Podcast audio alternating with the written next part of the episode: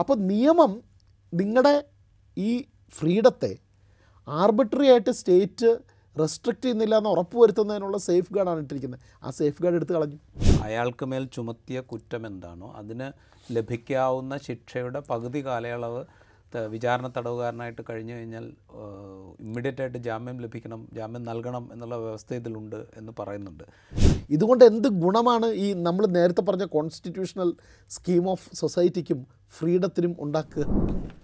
ഇൻസൈറ്റിലേക്ക് വീണ്ടും സ്വാഗതം. രാജ്യത്ത് criminal procedure code Indian evidence act Indian ശിക്ഷാ നിയമം ഇന്ത്യൻ പീനൽ കോഡ് ഇതൊക്കെ മാറ്റിക്കൊണ്ട് പുതിയ നിയമനിർമ്മാണങ്ങൾ നടന്നിരിക്കുന്നു. രണ്ട് മൂന്ന് ബില്ലുകളും പുതിയ മൂന്ന് ബില്ലുകളും പാർലമെന്റിന്റെ ഇരു സഭകളും പാസ്സാക്കി രാഷ്ട്രപതി ഒപ്പിടുന്നതോടെ അവ രാജ്യത്തെ പുതിയ നിയമങ്ങളാവുകയാണ്.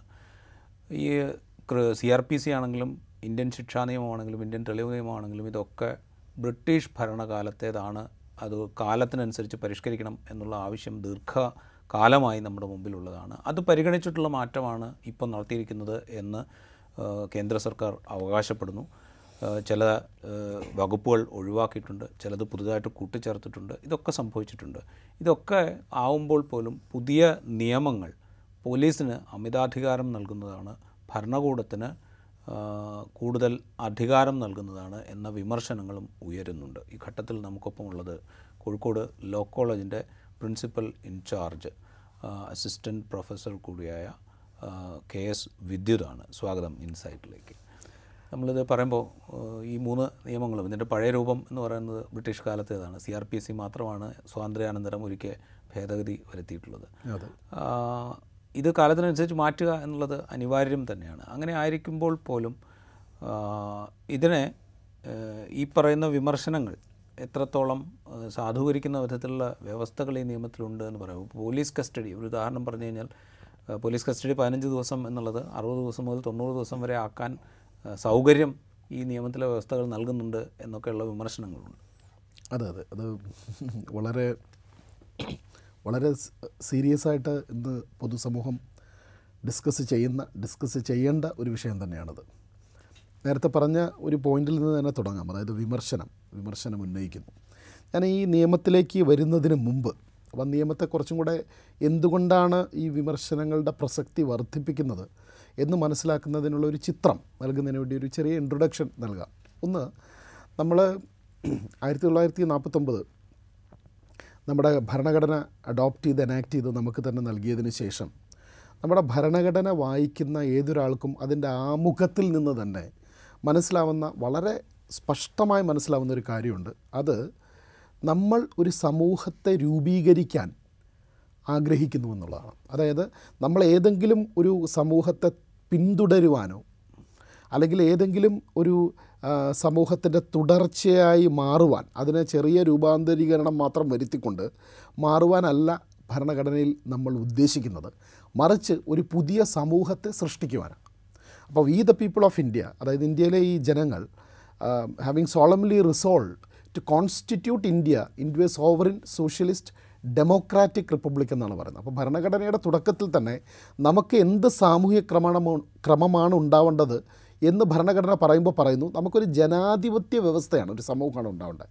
ഡെമോക്രാറ്റിക് സൊസൈറ്റി അതിന്റെ ഒപ്പം പറയുന്നു and and we want to secure to all it citizens equality liberty fraternity and dignity of the individual അപ്പോൾ അപ്പോൾ ഇതിനകത്ത് വളരെ പ്രധാനപ്പെട്ടതാണ് ഈ മൂല്യങ്ങൾ. അപ്പോൾ ഈ മൂല്യങ്ങൾ ഉൾക്കൊള്ളുന്ന ഒരു സമൂഹം സൃഷ്ടിക്കുക എന്നുള്ളതാണ് നമ്മുടെ ഫസ്റ്റ് പ്രൊജക്റ്റ് അപ്പോൾ ആ നമ്മുടെ സമൂഹം ജനാധിപത്യ സമൂഹമായിരിക്കണം. നമ്മുടെ ആ സമൂഹത്തിൽ എല്ലാ വ്യക്തികൾക്കും സ്വാതന്ത്ര്യം ഉണ്ടായിരിക്കണം. അപ്പോൾ ആ സ്വാതന്ത്ര്യം എന്ന് പറയുന്നത് freedom of speech and expression belief faith and വർഷിപ്പാണ്. അതായത് സംസാര സ്വാതന്ത്ര്യവും ആവിഷ്കാര സ്വാതന്ത്ര്യമാണ്. അപ്പോൾ അതിനൊപ്പം പറയുന്നു ഡിഗ്നിറ്റി ഓഫ് ദി ഇൻഡിവിജ്വൽ അപ്പോൾ ഒരു ഓരോ വ്യക്തിയുടെയും നമ്മുടെ ഭരണഘടന നോക്കുമ്പോൾ തന്നെ നമ്മുടെ സമൂഹത്തിൽ വേണ്ടത് ഈ സമൂഹത്തിലെ ഓരോ വ്യക്തിയുടെയും അന്തസ്സ് ഉയർത്തിപ്പിടിക്കുന്ന സമൂഹമായിരിക്കണം. ആ അന്തസ് ഉയർത്തിപ്പിടിക്കുന്നതിന് ആ വ്യക്തിക്ക് സംസാര സ്വാതന്ത്ര്യവും ആവിഷ്കാര സ്വാതന്ത്ര്യവും നൽകിയിരിക്കുന്നു. എന്നിട്ട് പറയുന്നു ഈ സമൂഹത്തിൽ നമ്മൾ ഒരു ജനാധിപത്യ സമൂഹമായിട്ടാണ് ഉയരേണ്ടത്. ഇത് മൂന്നും കണക്റ്റഡാണ് അപ്പോൾ ഒരു വ്യക്തിയുടെ അന്തസ് ഉയർത്തിപ്പിടിക്കുന്നതിന് ആ വ്യക്തിക്ക് സ്വയം സംസാരിക്കുവാനും സ്വയം ആവിഷ്കരിക്കുവാനും കഴിയണം. അങ്ങനെയുള്ള ഓരോ വ്യക്തികളും കൂടെ ചേർന്ന് അതൊരു ജനാധിപത്യ സമൂഹമായി ജീവിക്കണം. ജനാധിപത്യ സമൂഹത്തിന്റെ ഏറ്റവും അടിസ്ഥാനപരമായ ഒരു തത്വം എന്ന് പറയുന്നതാണ് വിമർശനം. അപ്പോൾ അപ്പോൾ നമ്മൾ ജനാധിപത്യം ആവുക എന്ന് പറഞ്ഞാൽ ജനങ്ങളുടെ ആധിപത്യം എന്നാണ്. അപ്പോൾ ജനങ്ങൾക്ക് ചിന്തിക്കാൻ കഴിയണം ജനങ്ങൾക്ക് സ്വന്തം ആവിഷ്കാരം നടത്താൻ കഴിയണം ജനങ്ങൾക്ക് അവനവന്റെ അന്തസ് ഉയർത്തിപ്പിടിക്കാൻ കഴിയണം അവനവന്റെ അന്തസ്സിനെതിരെ ഉണ്ടാകുന്ന എല്ലാ പ്രവർത്തനങ്ങളെയും അവന് എതിർക്കാൻ കഴിയണം. ആ എതിർപ്പ് ഉയർത്തുന്നതിന് വേണ്ടി അവന് വിമർശിക്കാൻ കഴിയണം. അപ്പോൾ ജനാധിപത്യ സമൂഹത്തിന്റെ കാതൽ അല്ലെങ്കിൽ അന്തസത്ത എന്ന് പറയുന്നത് വിമർശനമാണ് ഈ വിമർശനത്തിന് തുരങ്കം വയ്ക്കുന്ന ചില മാറ്റങ്ങളാണ് ഈ ഈ ക്രിമിനൽ ലോയിലൂടെ കൊണ്ടുവരുന്നതെന്നുള്ളതാണ് ഫസ്റ്റ് പോയിന്റ് അപ്പം രണ്ടാമത്തെ ഒരു ഒന്നും കൂടെ പറയാം. അതായത് അപ്പോൾ ഇതാണ് നമ്മുടെ സമൂഹം. ഇനി ഈ സമൂഹത്തിൽ നിയമത്തിന്റെ പങ്കെന്താണ്? അപ്പോൾ സാധാരണഗതിയിൽ നിയമം നമുക്ക് രണ്ട് രീതി it's a double edged sword എന്ന് പറയുന്നത്. അപ്പോൾ രണ്ട് രീതിയിൽ നിയമത്തെ നമുക്ക് ഉപയോഗിക്കാം. ഒന്ന് ഈ ജനങ്ങളുടെ ഗുണത്തിന് വേണ്ടി നമുക്കത് ഉപയോഗിക്കാം. അതുപോലെ തന്നെ അതിന്റെ ഓപ്പോസിറ്റ് പർപ്പസിനും അതായത് ജനങ്ങളുടെ ദോഷത്തിന് വേണ്ടി അല്ലെങ്കിൽ ജനങ്ങളുടെ അവകാശങ്ങളെ ഇല്ലാതാക്കുന്നതിന് അടിച്ചമർത്തുന്നതിന് വേണ്ടിയുള്ളൊരു മർദ്ദന ഉപകരണമായിട്ടും നമുക്ക് നിയമത്തെ ഉപയോഗിക്കാം എന്നുള്ളതാണ് ഇതിന്റെ രണ്ടാമത്തെ ആസ്പെക്റ്റ് അപ്പോൾ നമ്മുടെ ഭരണഘടനയിൽ തന്നെ ഭരണഘടനയുടെ ഒരു പ്രത്യേകത എന്താണെന്ന് വെച്ചാൽ ജനങ്ങളുടെ അല്ലെങ്കിൽ വ്യക്തികളുടെ സ്വാതന്ത്ര്യം അല്ലെങ്കിൽ ഗ്രൂപ്പുകളുടെ സ്വാതന്ത്ര്യത്തിനാണ് പ്രാധാന്യം കൊടുക്കുന്നത്. സ്റ്റേറ്റ് എന്ന് പറയുന്ന ഒരു ഏജൻസിയെ ക്രിയേറ്റ് ചെയ്തിട്ടുണ്ടെങ്കിലും ആ സ്റ്റേറ്റിന്റെ അവകാശങ്ങളെ അല്ലെങ്കിൽ അധികാരങ്ങളെ ഭരണഘടനയിൽ തന്നെ റെസ്ട്രിക്റ്റ് ചെയ്യാണ് റെസ്ട്രിക്റ്റ് ചെയ്യാണ്. അതിന്റെ അതിന്റെ വ്യാപ്തി വളരെ വളരെ ചുരുക്കി. ജനങ്ങൾക്ക് ഫണ്ട് മൗലികമായ അവകാശങ്ങൾ നൽകിക്കൊണ്ട് ആ അവകാശങ്ങൾ ഹനിക്കുവാനുള്ള യാതൊരു അധികാരവും സ്റ്റേറ്റിനില്ല എന്ന് ഭരണഘടനയിൽ തന്നെ ആദ്യമായി പ്രഖ്യാപിക്കുന്ന ഭരണഘടനകളിൽ ഒന്നാണ് ഇന്ത്യ. അതാണ് അതിന്റെ പ്രത്യേകത. ഒരു ബിൽ ഓഫ് റൈറ്റ്സ് ഇത്രയും എക്സ്റ്റെൻസീവ് ആയിട്ടുള്ള മൗലിക അവകാശങ്ങൾ ഉൾക്കൊള്ളുന്ന ഒരു ഭരണഘടന ലോകത്ത് ഒരിടത്തുമില്ല.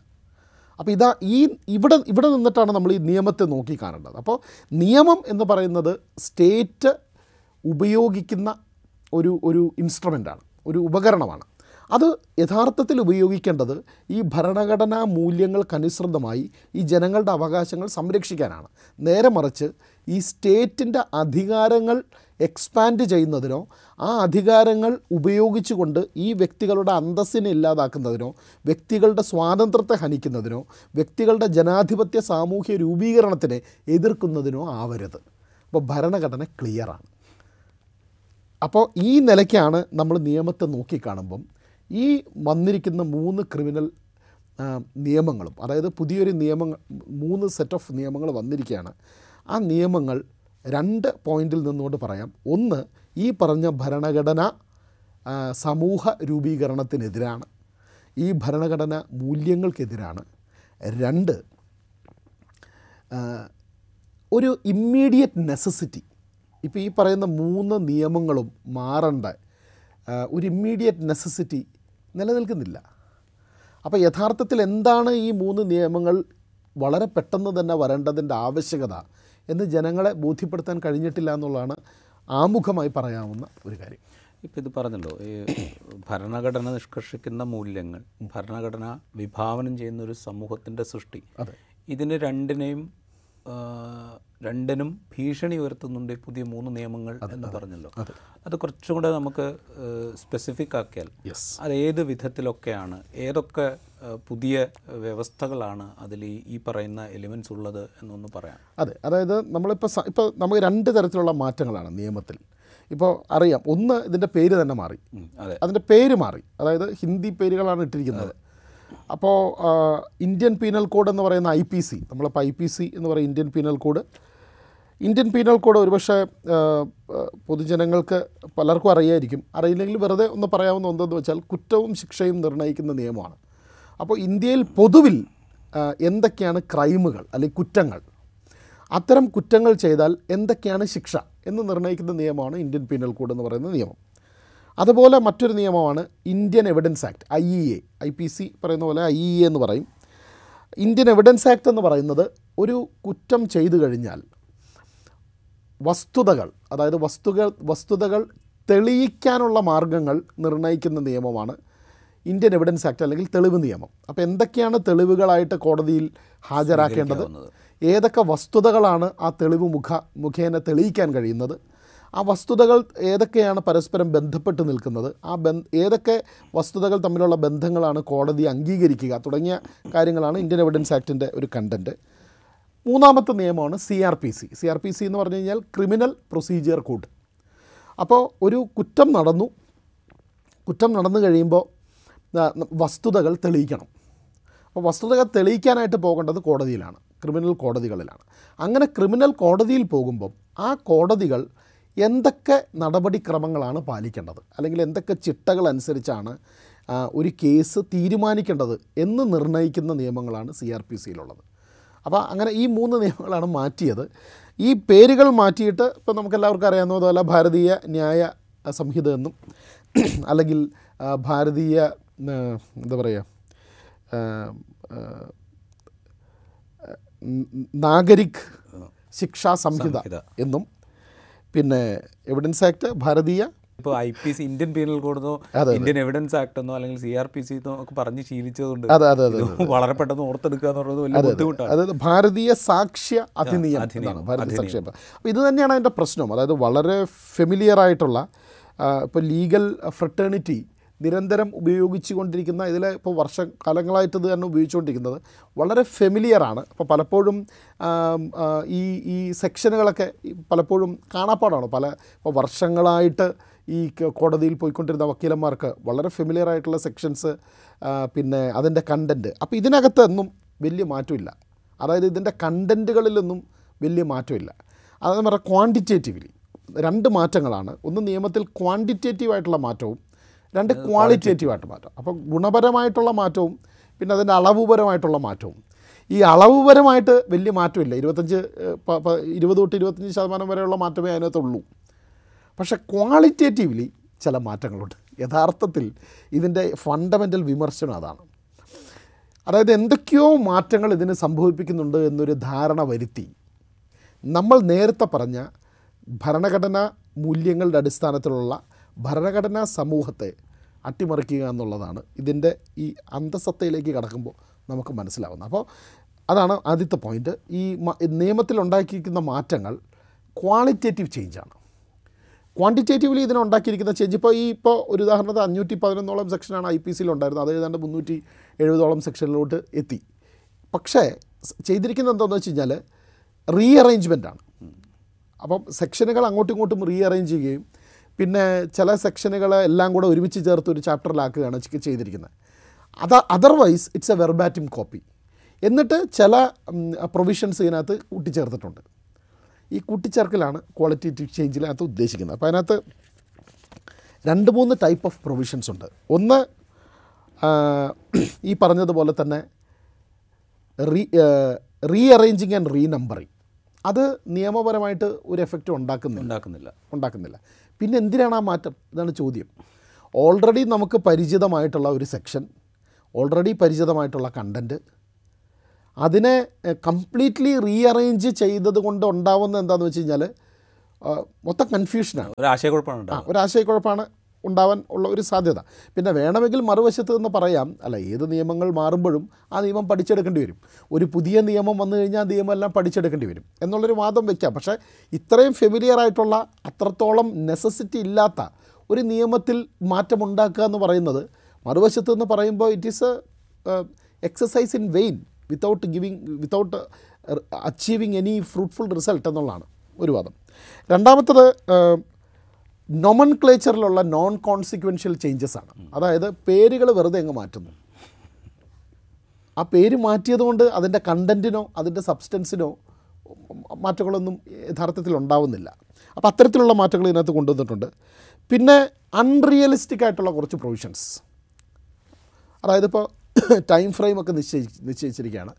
അത് പ്രാക്ടിക്കലി ഇപ്പം ഈ ഒരു കോടതിയുടെ ഒരു പ്രാക്ടീസിലേക്ക് വരുമ്പോൾ യഥാർത്ഥത്തിൽ പ്രാക്ടിക്കലി ഇംപ്ലിമെന്റ് ചെയ്യാൻ പറ്റാത്ത കുറച്ചൊക്കെ പ്രൊവിഷൻസ് അപ്പോൾ ഇങ്ങനെയുള്ള കുറേ പ്രൊവിഷൻസാണ് ഇതിനകത്ത് കുറച്ച് ആഡ് ചെയ്തിട്ട് ഒരു ഇപ്പോൾ ഒരു വളരെ ഫണ്ടമെന്റലായിട്ട് പറഞ്ഞാൽ ഒരു പത്ത് പന്ത്രണ്ട് ക്വാളിറ്റേറ്റീവ് ചേഞ്ച് ഈ നിയമത്തിലേക്ക് കൊണ്ടുവന്നിരിക്കുന്നത്.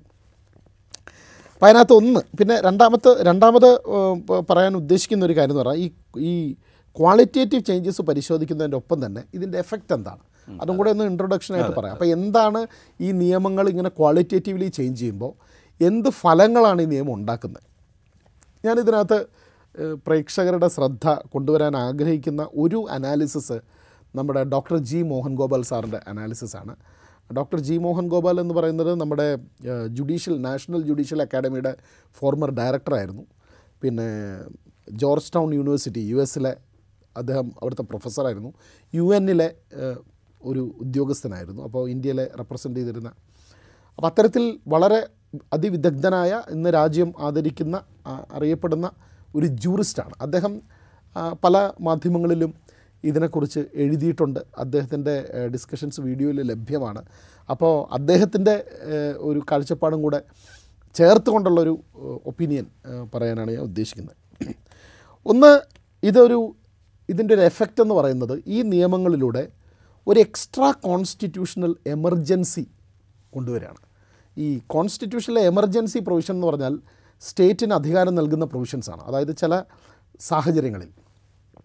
ഇപ്പോൾ ഒരു ഇന്റേർണൽ റിബല്യൻ ഉള്ള സാഹചര്യങ്ങൾ. ഇപ്പോൾ ഇന്ത്യക്കകത്ത് ഒരു ലഹള സമാനമായ അല്ലെങ്കിൽ യുദ്ധസമാനമായ ഒരു സാഹചര്യം വന്നു കഴിഞ്ഞാൽ സ്റ്റേറ്റിന് ആ സ്റ്റേറ്റിന്റെ അധികാരം ഉപയോഗിച്ചുകൊണ്ട് ഈ മൗലിക അവകാശങ്ങൾ ഉൾപ്പെടെ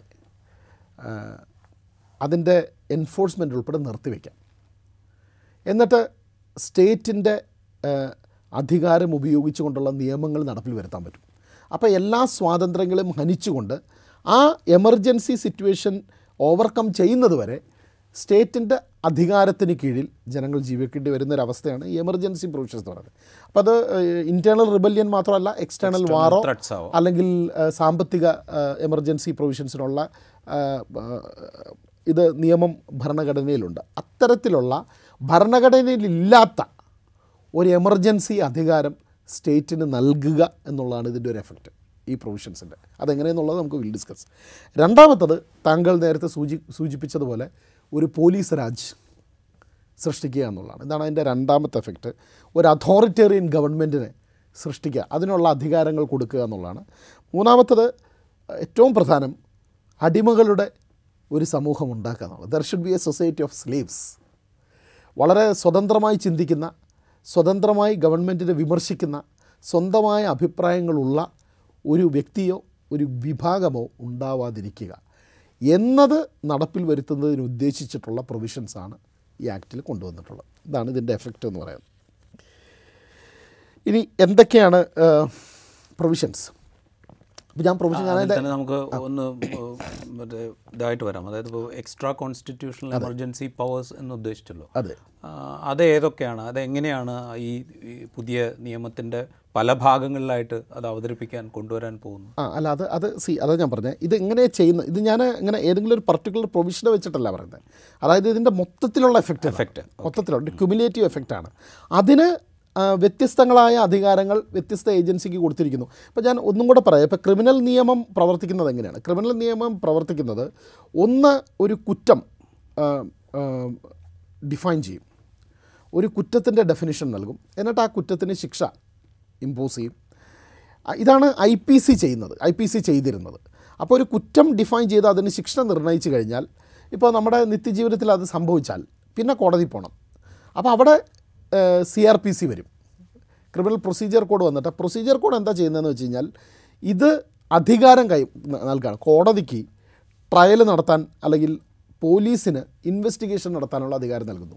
അപ്പോൾ ഒരു കേസ് അന്വേഷിക്കുന്നതിന്റെ ഭാഗമായി പോലീസിന് ഒരു വ്യക്തിയെ അറസ്റ്റ് ചെയ്യാനും ഒരു വ്യക്തിയെ കസ്റ്റഡിയിൽ വയ്ക്കാനും പിന്നെ ആ വ്യക്തിയെ കോടതിയിൽ ഹാജരാക്കാനും പിന്നെ ചോദ്യം ചെയ്യാനുള്ള അധികാരങ്ങൾ സി നൽകുന്നു. അതുപോലെ കോടതിക്ക് ഇതേ സി ആർ പി സി തന്നെ ട്രയൽ നടത്താനും എക്സാമിനേഷൻസ് നടത്താനും. ഇപ്പോൾ ചീഫ് എക്സാമിനേഷൻ ക്രൂസ് എക്സാമിനേഷൻ എന്നൊക്കെ പറയുന്ന നിരവധി എക്സാമിനേഷൻ ടൈപ്പുള്ള ആ എക്സാമിനേഷൻസ് നടത്താനും കക്ഷിയെ റിമാൻഡിൽ വയ്ക്കാനും പിന്നെ ജാമ്യം നൽകാനും ഒക്കെയുള്ള അങ്ങനെ വ്യത്യസ്തങ്ങളായ അധികാരങ്ങൾ കോടതിക്ക് നൽകുന്നുണ്ട് കോടതിക്ക് നൽകുന്നുണ്ട്. അങ്ങനെ തെളിവ് നിയമപ്രകാരം തെളിവുകൾ ഈ കക്ഷികൾ ഹാജരാക്കി ഈ പോലീസ് ഉദ്യോഗസ്ഥൻ ഇത് അന്വേഷിച്ച് കോടതി ഇത്തരം ചോദ്യങ്ങൾ ചോദിച്ച് തെളിവുകളിലൂടെ കണ്ടെത്തുന്നു. ഈ കുറ്റം ആരോപിക്കപ്പെട്ട വ്യക്തി കുറ്റവാളിയാണോ അല്ലയോ? അപ്പോൾ ഈ അധികാരങ്ങളിലൂടെയാണ് ഈ നിയമം സത്യം പറഞ്ഞാൽ നടപ്പിൽ വരുത്തുന്നത്. അപ്പോൾ അപ്പോൾ ഇവിടെ യഥാർത്ഥത്തിൽ നിയമം ചെയ്യുന്നത് ഈ അധികാരങ്ങളെ ലിമിറ്റ് ചെയ്യാണ്. കാരണം നമ്മൾ നേരത്തെ പറഞ്ഞ ഭരണഘടനാ മൂല്യങ്ങൾ ഉള്ളതുകൊണ്ട് ആ ഭരണഘടനാ മൂല്യങ്ങൾക്ക് വിരുദ്ധമായി ഇവർ കോടതിയായാലും പോലീസുകാരും അധികാരങ്ങൾ ഉപയോഗിക്കരുത്. അപ്പം നിയമത്തിന്റെ യഥാർത്ഥ ലക്ഷ്യം എന്ന് പറയുന്നത് ഇവരെ പിടിച്ച് ശിക്ഷിക്കുക എന്നുള്ളതല്ല. മറിച്ച് മാക്സിമം ഇവർ ശിക്ഷിക്കാതിരിക്കുക എന്നുള്ളതാണ്. കുറ്റം ചെയ്തിട്ടില്ലെങ്കിൽ. കുറ്റം ചെയ്തിട്ടുണ്ടെങ്കിൽ മാത്രം ഇവർ ഇവരുടെ സ്വാതന്ത്ര്യങ്ങൾ റെസ്ട്രിക്റ്റ് ചെയ്യപ്പെടേണ്ട പെടേണ്ടതുണ്ടെങ്കിൽ മാത്രം അത് ചെയ്യുന്നതിന് സേഫ് ഗാർഡുകൾ വെച്ചുകൊണ്ട് നിയമങ്ങൾ നിർമ്മിക്കുക എന്നുള്ളതാണ്. അതാണ് ഇതുവരെ ഫോളോ ചെയ്തിരുന്നത്. അപ്പോൾ അപ്പോൾ സ്വാഭാവികമായിട്ടും നമ്മുടെ ഈ- അതുകൊണ്ടാണ് ഞാൻ ഭരണഘടന ആദ്യം പറഞ്ഞത്. നമ്മളെല്ലാ നിയമങ്ങളെ മനസ്സിലാക്കുമ്പോൾ ഈ ഭരണഘടനയായിട്ട് കണക്ട് ചെയ്ത് മനസ്സിലാക്കാൻ പറ്റുള്ളൂ. അങ്ങനെ മനസ്സിലാക്കാവൂ. കാരണം അതിനൊരു കാരണം കൂടെയുണ്ട്. ഇന്ത്യയിലെ ഒരു നിയമവും ഭരണഘടനാ വിരുദ്ധമാണെങ്കിൽ നിയമമല്ല. അപ്പോൾ any law in India which is against the constitution is invalid ab initio per se അപ്പോൾ ഭരണഘടന വിരുദ്ധമായ ഒരു നിയമം അത് ക്രിമിനൽ നിയമമായിക്കോട്ടെ സിവിൽ നിയമമായിക്കോട്ടെ ഒന്നിനും നിയമപരമായ നിലനിൽപ്പില്ല. ഇതാണ് അതിന്റെ പ്രസക്തി എന്ന് പറയുന്നത്. അപ്പോൾ ഇവിടെ എന്താ സംഭവിക്കുന്നത്? അതാ ഞാൻ പറയുന്നത്. ഇപ്പോൾ ഒരു ഉദാഹരണത്തിന് പോലീസ് ആൻഡ് പൊളിറ്റിക്കൽ എക്സിക്യൂട്ടീവിന് ഇപ്പോൾ ഒരു ഉദാഹരണം സെക്ഷൻ നൂറ്റമ്പത്തിരണ്ടിൽ ഞാനത് സെക്ഷൻസ് ഒന്നും അങ്ങനെ അധികം എടുത്ത് പറയുന്നില്ല. പക്ഷേ അത്ര മനസ്സിലാവണമെന്നില്ല. പക്ഷേ ഇല്ലസ്ട്രേറ്റീവ് പർപ്പസിന് വേണ്ടി പറയുന്നുള്ളൂ അതിനകത്ത് ഈ സത്യം പറഞ്ഞാൽ വളരെ വേഗും ആംബിഗസും ഓവർ ബ്രോഡുമായിട്ടുള്ള ക്രൈമുകൾ കോൺസ്റ്റിറ്റ്യൂട്ട് ചെയ്തിട്ടുണ്ട്. അപ്പോൾ ഞാൻ പറയുന്നത് ഈ യഥാർത്ഥത്തിൽ നമ്മൾ മനസ്സിലാക്കേണ്ട ഒരു ഇഷ്യൂ അതാണ്. അത് ഏത് നിയമത്തിലാണെങ്കിലും നമ്മൾ ഇപ്പോൾ നിയമത്തിന്റെ ഒരു ഒരു ഒരു പ്രത്യേകത എന്ന് വെച്ചാൽ നിയമം പ്രിസൈസ് ആയിരിക്കണം. അതാണ് സേഫ് ഗാർഡ് നിയമത്തിന്റെ നമുക്ക് ഇപ്പോൾ നിയമത്തിനെ വളരെ വളരെ വേഗമായിട്ടുള്ള ആംബിഗസ് ആയിട്ടുള്ളൊരു വാക്ക് ഉപയോഗിച്ച് കഴിഞ്ഞാൽ ഉള്ളൊരു കുഴപ്പം എന്താണെന്ന് വെച്ചാൽ ഈ ഈ ഇൻവെസ്റ്റിഗേറ്റീവ് അതോറിറ്റീസ് അല്ലെങ്കിൽ പോലീസ് അതോറിറ്റീസിന് അതിനെ എങ്ങനെ വേണമെങ്കിലും വ്യാഖ്യാനിക്കാൻ പറ്റും. വ്യാഖ്യാനിക്കാൻ പറ്റും. ഇപ്പോൾ ഒരു ഉദാഹരണത്തിന് ഇപ്പോൾ ഒരു ഒരു പ്രൊവിഷനകത്തുള്ള ഒന്നാണ് incapability to form intent incapability to form intent എന്ന് പറയുന്ന ഒരു ഒരു കോൺസെപ്റ്റിനെ നമ്മൾ എങ്ങനെയാണ് മനസ്സിലാക്കുക? ഒരു വ്യക്തിക്ക് ഒരു ഇന്റന്റ് ഇന്റന്റ് എന്ന് പറഞ്ഞ ഉദ്ദേശം ഒരു കുറ്റം ചെയ്യാനുള്ളൊരു ഉദ്ദേശം അല്ലെങ്കിൽ എനിക്ക് മോഷ്ടിക്കാനുള്ളൊരു ഉദ്ദേശം അങ്ങനെയുള്ളൊരു ഉദ്ദേശം ഫോം ചെയ്യാനുള്ള കേപ്പബിലിറ്റി എനിക്കില്ല. അല്ലെങ്കിൽ ഇൻകേപ്പബിലിറ്റി ഉണ്ട് എന്ന് പറഞ്ഞാൽ അത് ചിലപ്പോൾ എനിക്ക് അസുഖമുള്ളത് കൊണ്ടായിരിക്കാം. അല്ലെങ്കിൽ എനിക്ക് സഫീഷ്യന്റ് മെച്യൂരിറ്റി ഇല്ലാത്തത് കൊണ്ടായിരിക്കാം. അല്ലെങ്കിൽ മറ്റെന്തെങ്കിലും കാരണങ്ങൾ കൊണ്ടാകാം. Okay it doesn't mean that I have an mental illness അങ്ങനെ അങ്ങനെ അർത്ഥമുണ്ടോ? ഇല്ല. ഇല്ലേ? അപ്പോൾ അതിനെ സബ്സ്റ്റിറ്റ്യൂട്ട് ചെയ്യാണ് മെന്റൽ ഇൽനെസ് എന്ന് പറഞ്ഞുകൊണ്ട്. അപ്പോൾ ഇത് അങ്ങനെ അങ്ങനെ ഒരു മാറ്റം വരുമ്പോൾ നിയമത്തിൽ incapability to form an intent എന്നുള്ളതിനെ മെന്റൽ ഇൽനെസ് എന്ന് കൺസീവ് ചെയ്യുമ്പോൾ എന്താണ് അതിന്റെ പിന്നിൽ? അതൊരു കാഴ്ചപ്പാടാണ്. അപ്പം നമ്മൾ ഒരു വ്യക്തിയെ കാണുന്നത് അയാൾ എന്തോ രോഗിയായിട്ടാണ്. ഇതിനെയാണ് ഐഡിയോളജി എന്ന് പറയുന്നത്. അപ്പോൾ ഇതൊരു ഐഡിയോളജിക്കൽ ഡിഫറൻസാണ് ആണ്.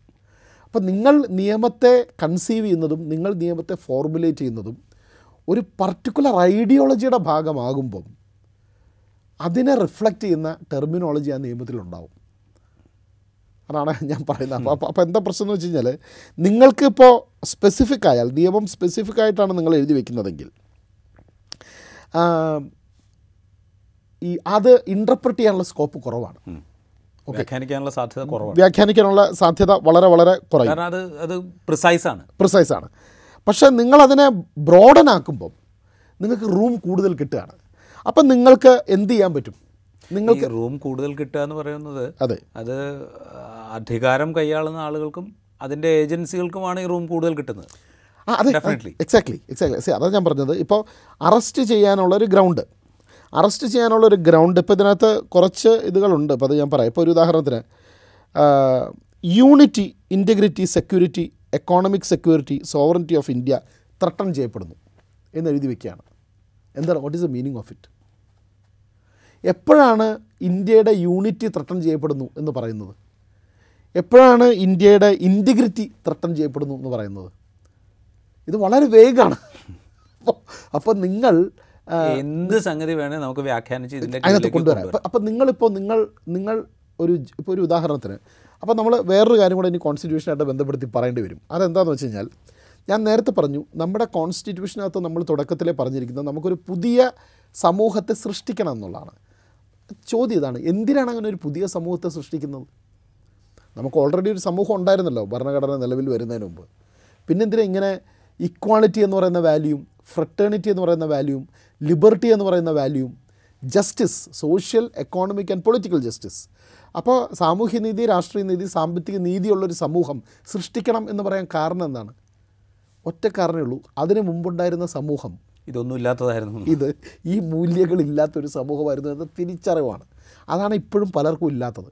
ഇത് വളരെ പ്രധാനപ്പെട്ട ഒരു പോയിന്റാണ് കാരണം ഇത് ഈ ക്രിമിനൽ ലോ മനസ്സിലാക്കേണ്ടത് അങ്ങനെയാണ്. അതായത് this criminal law is an attempt to construct another society which we want to change through our constitution നമ്മുടെ ഭരണഘടനയിലൂടെ നമ്മൾ മാറ്റാൻ ഇപ്പോൾ ശ്രമിച്ചുകൊണ്ടിരിക്കുന്ന ആ സമൂഹം ഉണ്ടല്ലോ. ആ സമൂഹത്തിനെ തിരിച്ചു കൊണ്ടുവരാനുള്ള ഒരിതാണ്.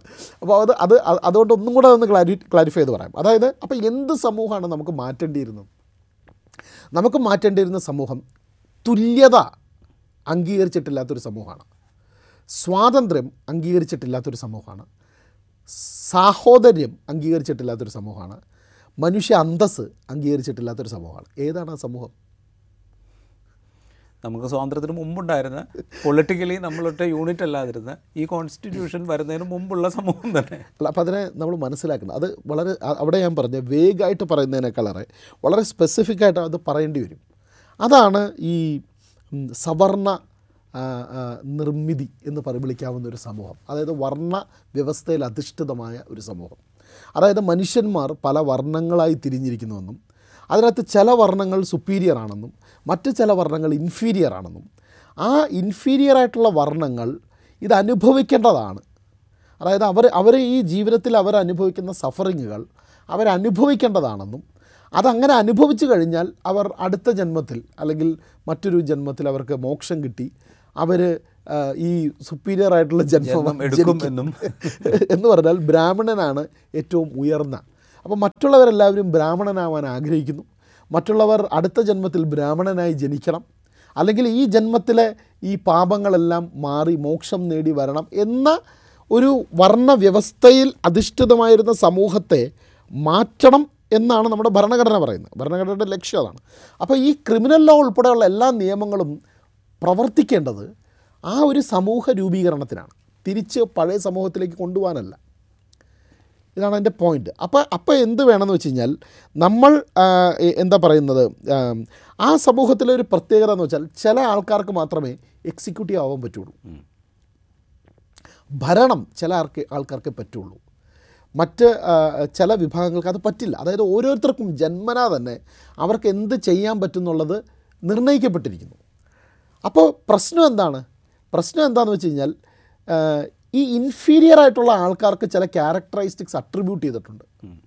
അപ്പോൾ ഇത് അംബേദ്കറൊക്കെ വളരെ നല്ല രീതിയിൽ എഴുതിയിട്ടുണ്ട് ഇതിനെക്കുറിച്ച്. അതായത് ക്രിമിനൽ ട്രൈബൽസ് ഉണ്ട്. അപ്പോൾ ക്രൈം ചെയ്യുന്നവർ ചില വിഭാഗക്കാരാണ് എന്ന ഒരു പ്രീ ഡിറ്റർമൈൻഡ് നോഷൻ ഉള്ളൊരു സമൂഹമാണത് അങ്ങനെയുള്ളൊരു സമൂഹത്തിൽ പോലീസ് എങ്ങനെയായിരിക്കും പ്രവർത്തിക്കുക? പോലീസ് പ്രവർത്തിക്കുന്നത് ബയാസോട് കൂടെ ആയിരിക്കും പ്രജുഡൈസോട് കൂടെ ആയിരിക്കും അപ്പോൾ ഒരു പർട്ടിക്കുലർ കമ്മ്യൂണിറ്റിയെ അല്ലെങ്കിൽ ഒരു വലിയൊരു ജനവിഭാഗത്തെ ക്രിമിനലായി തന്നെ ജന്മനാ കാണുന്ന ഒരു സമൂഹത്തിൽ നിന്നുള്ള വിടുതലാണ് നമ്മുടെ ഭരണഘടന വിഭാവനം ചെയ്യുന്ന സമൂഹം. അപ്പോൾ ക്രിമിനൽ ലോ ഉൾപ്പെടെ ഐ പി സിയും സി ആർ പി സിയും എവിഡൻസും പോലെയുള്ള നിയമങ്ങൾ എൻവിസേജ് ചെയ്യേണ്ട ഒരു സിസ്റ്റം ലീഗൽ സിസ്റ്റം എന്ന് പറയുന്നത് ഈ ബയാസിനെയും പ്രജുഡൈസിനെയും മറികടക്കുന്ന ഒന്നാണ്. അപ്പോൾ അതെങ്ങനെയായിരിക്കണം? അത് പോലീസിനും എക്സിക്യൂട്ടീവിനും അതിഭയങ്കരമായ സ്വാതന്ത്ര്യം നൽകുന്ന പ്രൊവിഷൻസ് അല്ല അതിലുണ്ടാവേണ്ടത്. എന്ന് പറഞ്ഞാൽ the terminology of the law should be very specific അപ്പോൾ ഇവിടുത്തെ ഏറ്റവും ആദ്യത്തെ പ്രശ്നം അതാണ്. അത് നമുക്ക് ഒന്നോ രണ്ടോ അല്ല ചൂണ്ടിക്കാണിക്കാനുള്ളത്. ഒരുപാടെടുത്ത് എടുത്ത് ഒരുപാട് എടുത്തു ഒരുപാട് എടുത്തു ഒരുപാട് എടുത്തു. അപ്പോൾ ഞാനത് സ്പെസിഫിക് ആയിട്ട് പറയുന്നില്ല. അപ്പോൾ ലെറ്റ് ദ മറ്റുള്ളവർ നോക്കിക്കോട്ടെ. അത് ജസ്റ്റ് വായിക്കുന്നവർക്ക് നിരവധി വായിക്കുമ്പോൾ പല ഉദാഹരണങ്ങളായിട്ട് പറയാൻ പറ്റും. ഇപ്പോൾ നൂറ്റി ഇരുന്നൂറ്റി ഇരുപത്താറ്. സെക്ഷൻ ഇത് ഇതിൽ മാത്രമല്ല ഇപ്പോൾ സോവറിനിറ്റി പറയുന്ന കാര്യത്തിൽ മാത്രമല്ല പെറ്റി ക്രൈംസിന്റെ കാര്യം ഡിഫൈൻ ചെയ്യുന്ന കാര്യത്തിൽ പോലും ഈ വേഗ്നെസ് ഉണ്ട്. ഓർഗനൈസ്ഡ് ക്രൈംസും പെറ്റി ക്രൈംസും ടെററിസ്റ്റ് ആക്ടിവിറ്റീസ് ഇതൊക്കെ നോക്കിയാൽ മതി. അതായത് ഈ ടെററിസം ഡിഫൈൻ ചെയ്തിരിക്കുന്നിടത്ത് ഒരു ലാർജർ നമ്പർ ഓഫ് ആക്ടിവിറ്റീസ് എന്ന് പറയുന്നത് വളരെ വേഗമായിട്ടാണ് ഡിഫൈൻ ചെയ്തിരിക്കുന്നത്. പെറ്റി ക്രൈംസ് ഡിഫൈൻ ചെയ്തിരിക്കുന്നത് വളരെ വേഗമായിട്ടാണ് ഡിഫൈൻ ചെയ്തത്. ഓർഗനൈസ്ഡ് ക്രൈം ഡിഫൈൻ ചെയ്തിരിക്കുന്നിടത്ത് വളരെ വേഗമായിട്ടാണ് ഡിഫൈൻ ചെയ്തിരിക്കുന്നത്. അപ്പോൾ ഇത് നൽകുന്ന ഒരു ഒരു ഒരു potential is giving to the police see ഇത് ഞാൻ പറയുന്നത് അതിനേക്കാളേറെ ശ്രദ്ധിക്കേണ്ടത് എന്താണെന്ന് വെച്ചാൽ ഇതെന്തിനാ ഈ അധികാരം കൊടുത്തിരിക്കുന്നത് ഈ അധികാരം കൊടുത്തിരിക്കുന്നത് ഇപ്പോൾ ഞാൻ പറഞ്ഞത് ഈ സാമൂഹ്യ മാറ്റത്തിന്റെ ഫോഴ്സസിനെ എതിർക്കാനാണ്. അപ്പോൾ ഇത് ഇതൊരു ഇത് ഇതാണ് ഇതിന്റെ പിന്നിൽ. അപ്പോൾ യഥാർത്ഥത്തിൽ ഈ ശക്തി എന്ന് പറയുന്നത് ഈ പഴയ സമൂഹം തിരിച്ചു കൊണ്ടുവരണമെന്നും ആ പഴയ സമൂഹത്തിന്റെ സാമൂഹ്യ ശക്തികൾ നിലനിൽക്കണം എന്ന ആഗ്രഹമുള്ളവരുടെ നിയമനിർമ്മാണമാണത്. അപ്പോൾ അവർക്കത് എങ്ങനെയാണ് സാധിക്കുക? അത് സാധിക്കണമെങ്കിൽ പോലീസിനെ ഉപയോഗിക്കണം. ആസ് എൻ ഇൻസ്ട്രുമെന്റ് പോലീസിനെ ഉപയോഗിക്കണമെങ്കിൽ പോലീസിന് അതിനുള്ള പവർ കിട്ടണം. പോലീസിന് നിയമത്തെ അവരുടെ താല്പര്യങ്ങൾക്ക് വേണ്ടി വ്യാഖ്യാനിക്കാൻ കഴിയണം. അങ്ങനെ വ്യാഖ്യാനിച്ചുകൊണ്ട് ഈ വിമർശനങ്ങളെ നേരിടണം. അതാണ് ഞാൻ പറഞ്ഞത് ആദ്യം. അപ്പോൾ ഈ സമൂഹത്തെ വിമർശിക്കുന്നവർ ഈ സവർണ വ്യവസ്ഥിതിയെ വിമർശിക്കുന്നവർ പോലീസിന്റെ അധികാര ദുർവിനിയോഗത്തെ വിമർശിക്കുന്നവരെയൊക്കെ പിടിച്ചകത്തിടാൻ പറ്റുന്ന പ്രൊവിഷൻസ് ഈ നിയമത്തിലുണ്ടായിരിക്കണം അതിനുള്ള പവർ പോലീസിനുണ്ടാകണം. അപ്പോൾ ഈ ഭാരതീയ ന്യായ സംഹിതയിലും ഈ ഭാരതീയ നാഗരിക ശിക്ഷ ഈ സംഹിതയ്ക്കകത്തും ഉള്ളത് ഈ രണ്ടുമാണ്. സപ്ലിമെന്റിങ് ആൻഡ് കോംപ്ലിമെന്റിങ് ആണ്. That is what is what we can see ഇത് പറയുമ്പോൾ ഈ കരുതൽ കസ്റ്റഡിയെക്കുറിച്ച് പറയുന്നിടത്തും ഇതേ അവ്യക്തതയും ഇതേ വിശാലാധികാരങ്ങളും പോലീസിനുണ്ട്. അത് പിന്നെ ഇപ്പോൾ ഭേദഗതി ചെയ്തിട്ട് ഇരുപത്തിനാല് മണിക്കൂറിനുള്ളിൽ മജിസ്ട്രേറ്റ് മുമ്പിൽ ഹാജരാക്കണം എന്ന വ്യവസ്ഥ ഡ്രാഫ്റ്റിൽ നിന്ന് ഭിന്നമായിട്ട് ഇപ്പോൾ ചേർത്തിട്ടുണ്ട്. പക്ഷേ ഈ കരുതൽ കസ്റ്റഡി ആരെ എടുക്കണം എന്നുള്ള കാര്യത്തിൽ ആ അവ്യക്തത അവിടെ നിലനിർത്തിയിരിക്കുകയാണ്. അപ്പോൾ വെച്ചാൽ ഇരുപത്തിനാല് മണിക്കൂർ നേരത്തേക്കാണെങ്കിൽ പോലും ഈ കരുതൽ കസ്റ്റഡി എടുക്കാൻ പോലീസിന് വ്യാപകമായ അധികാരങ്ങളുണ്ട്. അറസ്റ്റ് ആണെങ്കിൽ പതിനഞ്ച് ദിവസം കഴിഞ്ഞും കസ്റ്റഡിയിൽ വെക്കാൻ പാകത്തിനുള്ള വ്യവസ്ഥകൾ ഉൾച്ചേർന്നിട്ടുണ്ട്.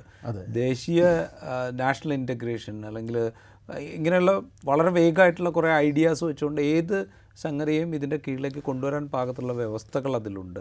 ടെററിസ്റ്റ് ആക്ടിന്റെ കീഴിൽ ഒരുപാട് വേഗമായിട്ടുള്ള കാര്യങ്ങൾ പരാമർശിച്ചു വരും. എക്കണോമിക് ഒഫൻസസ് എക്കണോ രാജ്യത്തിന്റെ സാമ്പത്തിക സുരക്ഷയ്ക്ക് ഭീഷണിയാവുന്നു എന്നുള്ളൊരു നോഷൻ അതിൽ കൊണ്ടുവന്നിട്ടുണ്ട്. അതെ അതെ. അപ്പോൾ അത് കൊണ്ടുവരാന്ന് വെച്ചാൽ എന്തും നമുക്ക് ഇതിനകത്തേക്ക് ഫിറ്റ് ഇൻ ചെയ്യാം. അതായത് രാജ്യത്തിന്റെ സാമ്പത്തിക സുരക്ഷയെ ഏഹ്, ഭീ- ക്ക് ഭീഷണിയാകുന്ന വിധത്തിൽ പ്രവർത്തിച്ചു എന്ന് വേണമെങ്കിൽ നമുക്ക് ഏത് സംഗതിയും ഏത് ചെറിയ എന്താ പറയുക എമൗണ്ട് ഓഫ് ട്രാൻസാക്ഷനെ നമുക്ക് വേണമെങ്കിൽ ഇതിന്റെ താഴേക്ക് കൊണ്ടുവന്ന് ഫിറ്റ് ഇൻ ചെയ്യാം.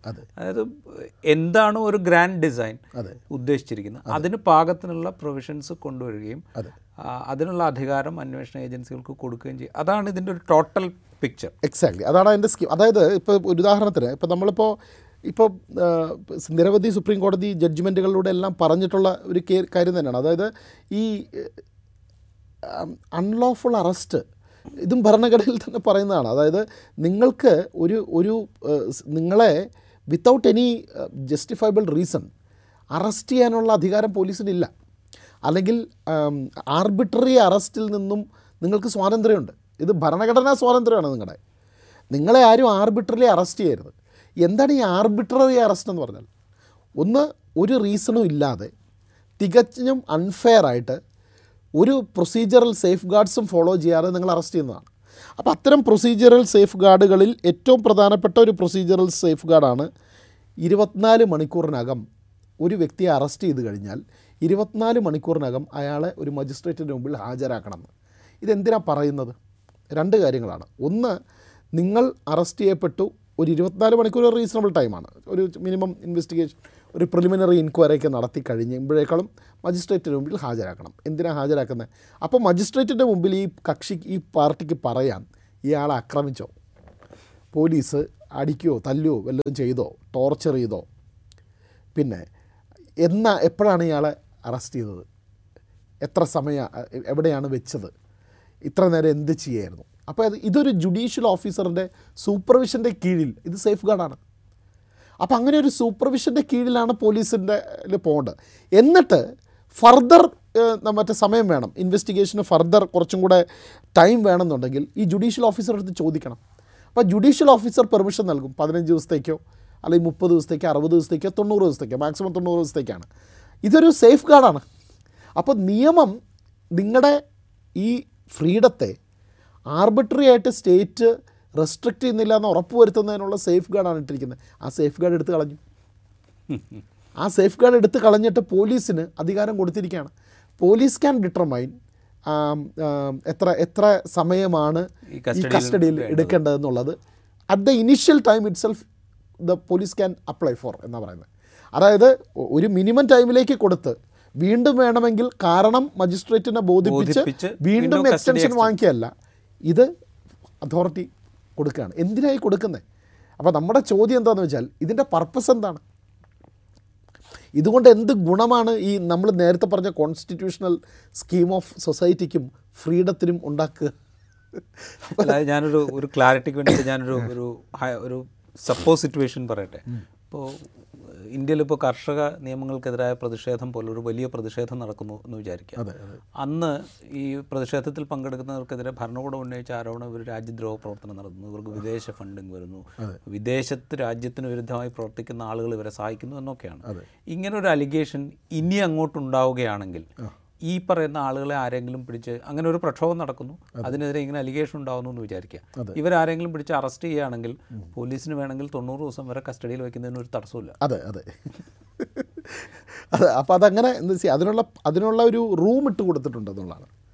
അപ്പോൾ ഇത് ഇത് ഇതൊക്കെ എന്തിനാണ്? അപ്പം ഞാൻ പറയുന്നത് നമ്മളൊരു ഈ മൂല്യം എന്താണ്? നമ്മളപ്പം നമ്മളിവിടെ മൂല്യം കൊടുക്കുന്നത് അധികാരത്തിനാണ്. സ്വാതന്ത്ര്യത്തിനല്ല.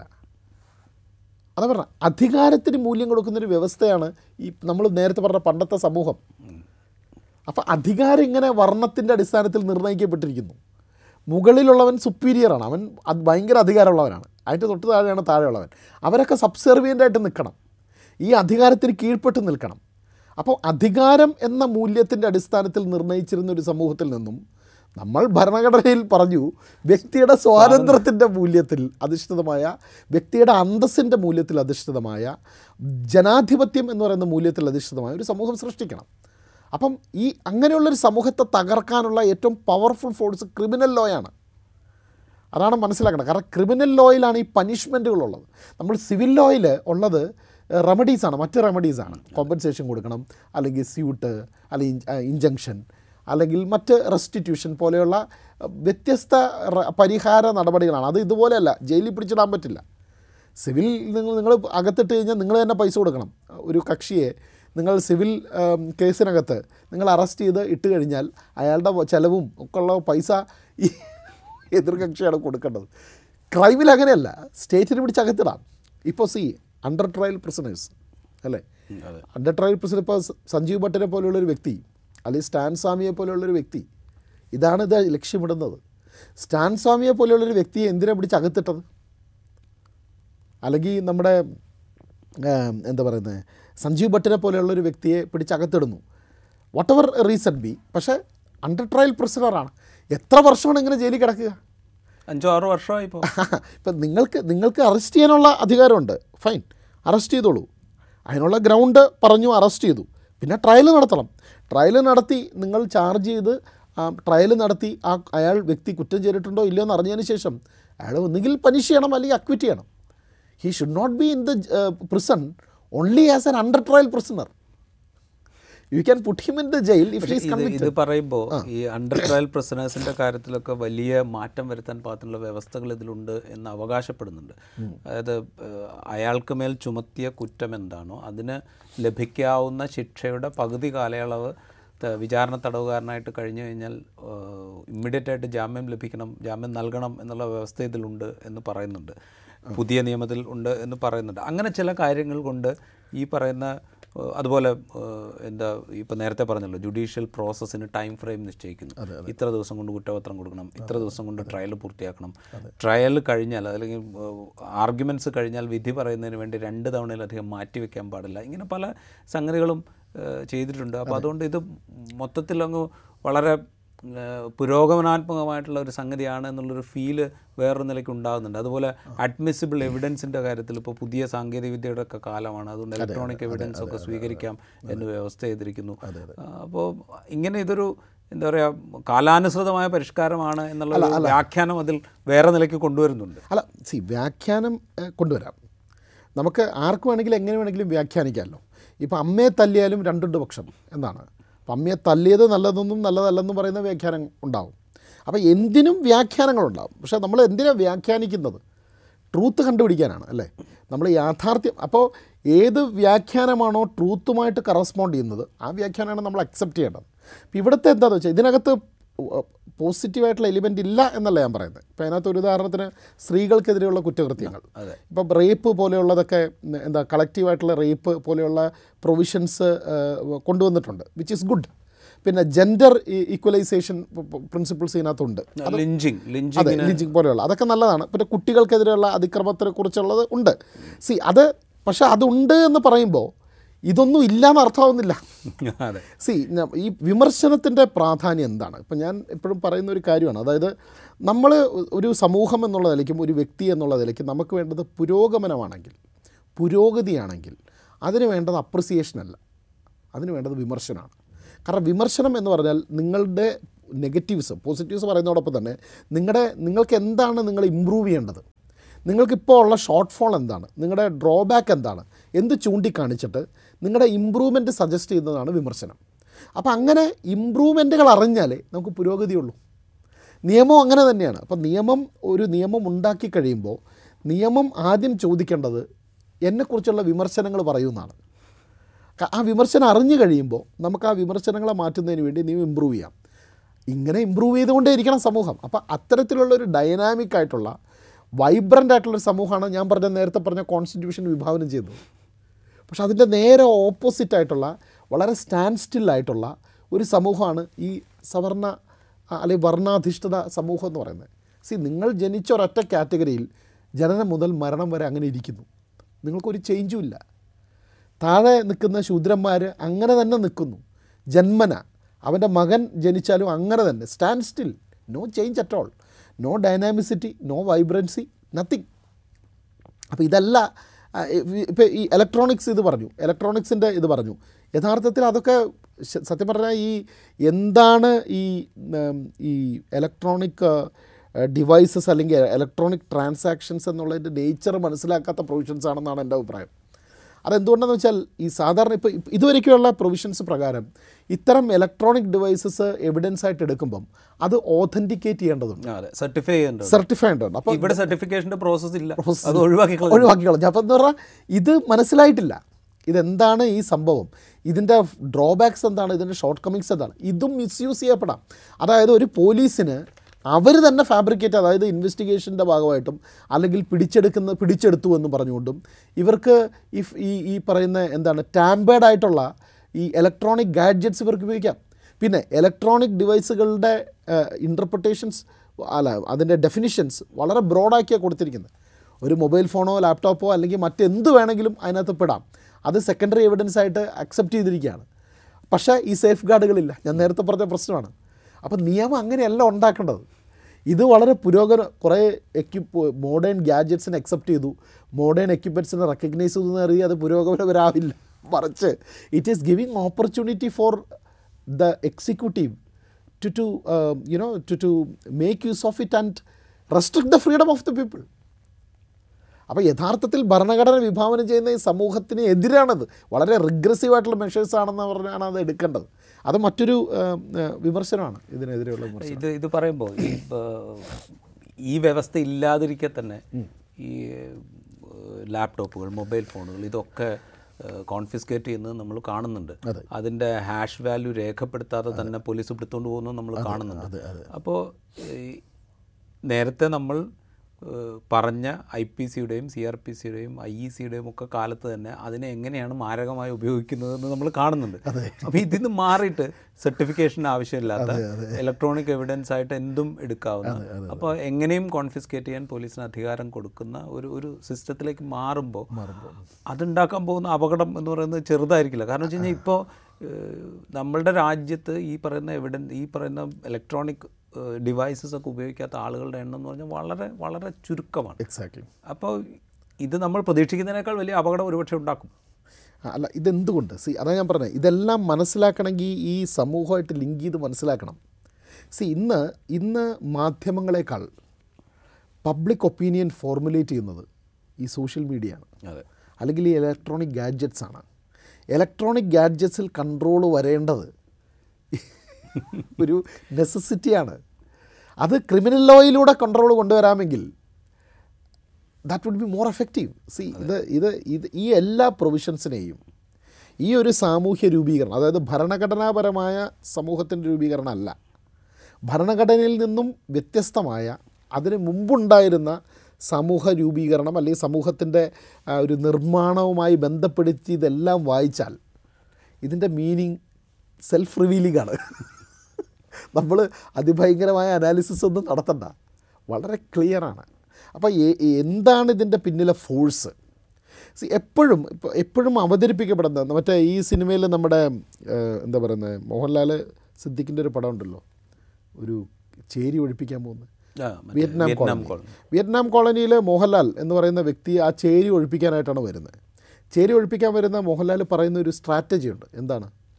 നിങ്ങൾക്ക് ആ ചേരിക്കാരെ ഒഴിവാക്കണമെങ്കിൽ നിങ്ങൾ ആദ്യം ചെയ്യേണ്ടത് നിങ്ങൾ ആ ചേരിക്കാരെ രക്ഷിക്കാൻ വന്നവനാണെന്ന് അവരെ വിശ്വസിപ്പിക്കണം. അതവർ വിശ്വസിച്ച് കഴിഞ്ഞാൽ അവരെ ഒഴിപ്പിക്കാൻ എളുപ്പമാണ്. അപ്പോൾ ഒരു നിയമം ഇംപ്ലിമെന്റ് ചെയ്തു. ഒരു ഈ സാമൂഹ്യ രൂപീകരണത്തിനെതിരെയുള്ള ഈ വിമർശനങ്ങൾക്കെതിരെയുള്ള വ്യക്തിയുടെ ആത്മാവിഷ്കാരവും സ്വാതന്ത്ര്യത്തിനും എതിരെയുള്ള ഒരു നിയമം കൊണ്ടുവരുമ്പോൾ ആദ്യം ആ നിയമം നിങ്ങൾക്ക് വേണ്ടിയുള്ളതാണ് എന്ന് വിശ്വസിപ്പിക്കണം. ആ വിശ്വസിപ്പിക്കലിനുള്ള മാസ്കിംഗ് ആണ്. ഇത് വളരെ പുരോഗമനപരമാണെന്നും ഇത് പണ്ടുണ്ടായിരുന്ന മറ്റേ ബ്രിട്ടീഷുകാരുടെ അടിമത്തത്തിൽ നിന്നുള്ള ലിബറേഷനാണെന്നും പിന്നെ ഇത് വളരെ മോഡേൺ ആണ്. ഇലക്ട്രിക്കൽ ഡിവൈസുകളൊക്കെ ഉൾ ഉൾക്കൊള്ളിച്ചുകൊണ്ടുള്ള ഒരു ആധുനികത്വം ഇതിന് കൊണ്ടുവന്നു എന്നുള്ളതൊക്കെ യഥാർത്ഥത്തിൽ പറഞ്ഞാൽ വെറും റിറ്റോറിക്സ് ആണ്. അപ്പം നിയമത്തിന്റെ ഓപ്പറേഷൻ. പിന്നെ ഈ പറഞ്ഞു ടൈം ലൈൻ ഫിക്സ് ചെയ്യുന്നു. സി അങ്ങനെ ഒരു ഒരു one size does not fits all എന്നൊരു ഒരു ഒരു എക്സ്പ്രഷൻ ഉണ്ടല്ലോ അത് ആപ്ലിക്കബിൾ ആവുന്ന ഒരു ഫീൽഡാണ് ഈ ലോ എന്ന് പറയുന്നത്. അങ്ങനെ നിങ്ങൾ തൊണ്ണൂറ് ദിവസം കൊണ്ട് എല്ലാം തീർക്കണം എന്ന് പറയാൻ പറ്റില്ല. സി തീർക്കേണ്ടത് അങ്ങനെ തീർക്കണം എന്നുള്ള കാര്യത്തിൽ സംശയമൊന്നുമില്ല. But it is not based on one size fits all principle അപ്പം അങ്ങനെ പറയുന്നത് തന്നെ it's a kind of absurdity according to me അപ്പം realistically speaking then room should be provided depending upon the facts and circumstances of each case അപ്പോൾ അവിടെ അതനുസരിച്ച് room കൊടുക്കുന്നതാണ് better ഏറ്റവും പെട്ടെന്ന് തീർക്കാൻ പറ്റുന്നത് പെട്ടെന്ന് തീർക്കുന്നുണ്ടോ എന്ന് ഉറപ്പുവരുത്താനുള്ള ഒരു മെക്കാനിസമാണ് ഉണ്ടാകുന്നത് ആ mechanism is not a one size fits all principle that is a different system that we need to think about it okay നമ്മൾ അവസാനം നമ്മൾ ഇതിനൊന്ന് കൺക്ലൂഡ് ചെയ്ത് നമ്മൾ പറയുകയാണെങ്കിൽ ഇപ്പോൾ ശിക്ഷാ നിയമത്തിൽ വരുത്തിയിരിക്കുന്ന കുറേ മാറ്റങ്ങളുണ്ട്. അതെ. ഇപ്പം ലിഞ്ചിങ്. നേരത്തെ സജസ്റ്റ് ചെയ്യുന്ന ഏഴ് വർഷം കഠിന നടവായിരുന്നു അതിപ്പോൾ ഡ്രാഫ്റ്റിൽ ചർച്ച നടത്തിയതിന് ശേഷം അത് ലൈഫ് ടേം ആയിട്ട് മാറ്റിയിരിക്കുന്നു. അതെ അതെ. അതുപോലെ ഇപ്പോൾ സ്ത്രീകൾക്ക് നേർക്കുള്ള അതിക്രമങ്ങൾക്ക് കുറെ കൂടെ അതിന്റെ ഡെഫിനിഷൻസ് കുറച്ചുകൂടെ വിശാലമാക്കിയിരിക്കുന്നു. അതിന് കുറെ കൂടെ റിഗ്രസ് ആയിട്ടുള്ള പണിഷ്മെന്റ് ശുപാർശ ചെയ്യുന്നു. അതുപോലെ സെക്ഷൽ ഒഫൻസിന് ഇരയാവുന്ന ആളുകളുടെ വിവരങ്ങൾ പുറത്തു പറയുന്നത് അത് സംബന്ധിച്ചുള്ള കൂടുതൽ കർശനമായ നിബന്ധനകൾ കൊണ്ടുവരുന്നു. അങ്ങനെ കുറേ കാര്യങ്ങൾ അതിൽ അങ്ങനെ കുറച്ച് കാര്യങ്ങൾ കൂടെ അതിൽ പറയുന്നുണ്ട്. ഓൾ ടുഗദർ വലിയ മാറ്റങ്ങൾ ഇപ്പോൾ നേരത്തെ ഉണ്ടായിരുന്ന വ്യവസ്ഥകളിൽ നിന്നുള്ള വലിയ മാറ്റങ്ങൾ ഈ ഭാഗത്തുണ്ടോ? ഈ പറയുന്ന ഭാഗത്തൊക്കെ ഉണ്ടോ? അല്ല ഈ സി അതായത് പറഞ്ഞ ഭൂരിപക്ഷം പ്രൊവിഷൻസും വെർബാറ്റും അതേപോലെ വെച്ചിരിക്കുകയാണ്. സബ്സ്റ്റാന്റീവ്ലി വലിയ മാറ്റങ്ങളില്ല. അപ്പോൾ ഈ ഈ പക്ഷേ ഇത് അവതരിപ്പിക്കുന്നത് എങ്ങനെയാണ്? ഇതാ നമ്മൾ ഇതുവരെയ്ക്കും ഉണ്ടായിരുന്ന അടിമത്തത്തിൽ നിന്ന് മോചിതരായിരിക്കുന്നു. ഇന്നത്തെ ഈ സമൂഹത്തിന് വേണ്ട പുതിയ നിയമം കൊണ്ടുവന്നിരിക്കുന്നു എന്നൊക്കെയല്ലേ പറയുന്നത്? നിങ്ങളിപ്പോൾ ഐ ഐ പി സി വായിച്ചാലും സി ആർ പി സി വായിച്ചാലും അല്ലെങ്കിൽ എവിഡൻസ് ആക്ട് വായിച്ചാലും എൺപത് എൺപത്തഞ്ച് ശതമാനം പ്രൊവിഷൻസ് അതേപടി റീറ്റെയിൻ ചെയ്തിരിക്കുകയാണ്. അപ്പോൾ അങ്ങനെ റീറ്റെയിൻ ചെയ്യുന്നിടത്ത് കുറച്ച് സാധനങ്ങൾ തിരികെ കയറ്റിയിരിക്കുകയാണ്. ആ തിരികെ കയറ്റലാണ് ഇതിന്റെ ലക്ഷ്യം. ഇത് യഥാർത്ഥത്തിൽ ഇതിങ്ങനെ ചെയ്യാതെ തിരികെ കയറ്റിയാൽ എന്താണ് പ്രശ്നം? ശ്രദ്ധ അതിൽ കൂടുതൽ കിട്ടിയേനെ. അപ്പോൾ ഈ തിരികെ കയറ്റുന്ന സാധനം മനസ്സിലാകാതെ ഇത് മൊത്തത്തിൽ ഭയങ്കര ചേഞ്ചസ് കൊണ്ടുവന്നിരിക്കുകയാണ് എന്ന് പറ അതാ ഞാൻ പറഞ്ഞേ. മോഹൻലാൽ പറഞ്ഞ ആ സൈക്കോളജിയാണ് അപ്ലൈ ചെയ്യുന്നത്. അപ്പോൾ യഥാർത്ഥത്തിൽ ഈ അത് ശരി അപ്പോൾ ഐ പി സിയിലാണ് ഭേദഗതി വരുന്നത്. ആ ഭേദഗതി വരുന്ന വകുപ്പ് ഏതാണ്? എന്താണ് വ്യവസ്ഥ പുതുതായിട്ട് കൊണ്ടുവരുന്നത്? അതിന്റെ ഇമ്പാക്ട് എന്താണ്? ഇത് കുറച്ച് വ്യാപകമായിട്ട് ഡിസ്കസ് ചെയ്യപ്പെടും. അല്ലെങ്കിൽ ഇപ്പോൾ എവിഡൻസ് ആക്ടിൽ പുതുതായിട്ട് എന്തെങ്കിലും ഇപ്പോൾ ഇലക്ട്രോണിക് ഡിവൈസസിന്റെ കാര്യം മാത്രമാണ്. എന്നാണെങ്കിൽ അതിന്റെ സർട്ടിഫിക്കേഷൻ ഒഴിവാക്കിയിട്ടുണ്ടെന്ന് പറഞ്ഞാൽ അത് കൂടുതൽ ഡിസ്കസ് ചെയ്യപ്പെടും. അത് ജനങ്ങളിലേക്ക് എത്തും. ഇത് ടോട്ടൽ റീവാമ്പ് ആണ് എന്ന് പറഞ്ഞു ഇത് പലതും നോട്ടീസ് ചെയ്യപ്പെടില്ല. പലതും ആരുടെയും ശ്രദ്ധയിൽ ഇത് ഈ ലോയേഴ്സ് പോലും കൺഫ്യൂസ്ഡ് ആണ്. ലോയേഴ്സ് പോലും പലപ്പോഴും വിചാരിച്ചിരിക്കുന്ന മൊത്തം മാറിയെന്നാണ്. ഇതിപ്പോൾ ഈ ഈ മാറ്റിയൊരു പത്തിരുപത്തഞ്ച് പ്രൊവിഷൻസ് വളരെ ഈ വളരെ നമ്മൾ ഈ പ്രോബ്ലമാറ്റിക് ആണെന്ന് പറയുന്ന പ്രൊവിഷൻസ് മാത്രമാണ് കൊണ്ടുവന്നിരുന്നെങ്കിൽ എല്ലാ ശ്രദ്ധ ആ പ്രൊവിഷൻസിലോട്ട് മാത്രം പോവുകയും അതിനെ ഇതിൽ കൂടുതൽ ആൾക്കാർ വിമർശിക്കുകയും ചെയ്തേനെ. ഇതിപ്പോൾ ഇത് തപ്പി കണ്ടുപിടിക്കാൻ തന്നെ കാരണം വെച്ചാൽ എല്ലാം റീഅറേഞ്ച് ചെയ്തിരിക്കുകയാണ്. റീഅറേഞ്ച് ചെയ്തിട്ട് അവിടെ ഇവിടെ കയറ്റിയേക്കാണ് that is what is done ഇതാണ് അതിന്റെ സ്ട്രാറ്റജി അപ്പോൾ അതുകൊണ്ടാണ് ഇപ്പോൾ ഈ പറഞ്ഞ പോലെ അപ്പോൾ ഇതെന്ത് പറ്റുമെന്ന് വെച്ചാൽ എല്ലാം കണ്ടുപിടിക്കാതെ മൊത്തം വായിക്കണം. അല്ലെങ്കിൽ ഇത് രണ്ടും കൂടെ കമ്പയർ ചെയ്യണം. കം ഈ ഐ പി സിയും ഈ എന്താണ് ഭാരതീയ ശിക്ഷാ സംഹിതയും മൊത്തം വായിച്ച് കമ്പയർ ചെയ്യണം. എളുപ്പമാണ്. ഈസിലി നമുക്ക് ഐഡന്റിഫൈ ചെയ്യാം. കണ്ടന്റ് നോക്കുമ്പോൾ തന്നെ ഈ ലേബൽ ഉൾപ്പെടെ സെയിമാണ് അങ്ങനെ അത്ര വലിയ ഡിഫറൻസ് ഒന്നുമില്ല. പിന്നെ അങ്ങോട്ടും ഇങ്ങോട്ടും കുറച്ച് റീമോ മോഡിഫിക്കേഷൻസ് ചിലത് കൂട്ടിച്ചേർത്തിട്ടുണ്ടെന്നുള്ളതിലുപരി ശ്രദ്ധിക്കേണ്ടത് ഈ ഈ ഈ അഡീഷൻസ് ആണ്. Additions that would qualitatively change the powers and makes it more authoritarian see വളരെ ഷോർട്ടാക്കി പറഞ്ഞാൽ അത്രേ ഉള്ളൂ. നമ്മളിപ്പോൾ ഇതിന്റെ ഡീറ്റെയിൽഡ് ആയിട്ട് അതിന്റെ ഓരോ എക്സ്പ്രഷൻസും എടുത്തിട്ട് അനലൈസ് ചെയ്യാനുള്ള നമുക്കിപ്പോൾ അതിന്റെ ഇംപ്ലിക്കേഷനെ പറയാൻ പറ്റുള്ളൂ. അതെങ്ങനെ വർക്കൗട്ട് ചെയ്യുന്നുള്ളത് ഇനി over a period of time അനുഭവിക്കണം. പക്ഷേ നമുക്കിത് ഫോർസി ചെയ്യാൻ പറ്റും. അപ്പോൾ നമ്മൾ പക്ഷേ ഇത് ഫോർസി ചെയ്യണമെങ്കിൽ it should be within the context ഞാൻ ഈ കോണ്ടെക്സ്റ്റാണ് പറഞ്ഞത്. ഇതിന്റെ കോണ്ടെക്സ്റ്റ് വേറൊന്നുമല്ല. നമ്മുടെ ഇന്ന് നിലനിൽക്കുന്ന ഭരണഘടന മൂല്യങ്ങളെ തകർക്കുക. ആ ഭരണഘടനാ മൂല്യങ്ങളുടെ അടിസ്ഥാനത്തിലുള്ള സാമൂഹ്യ നിർമ്മിതിയെ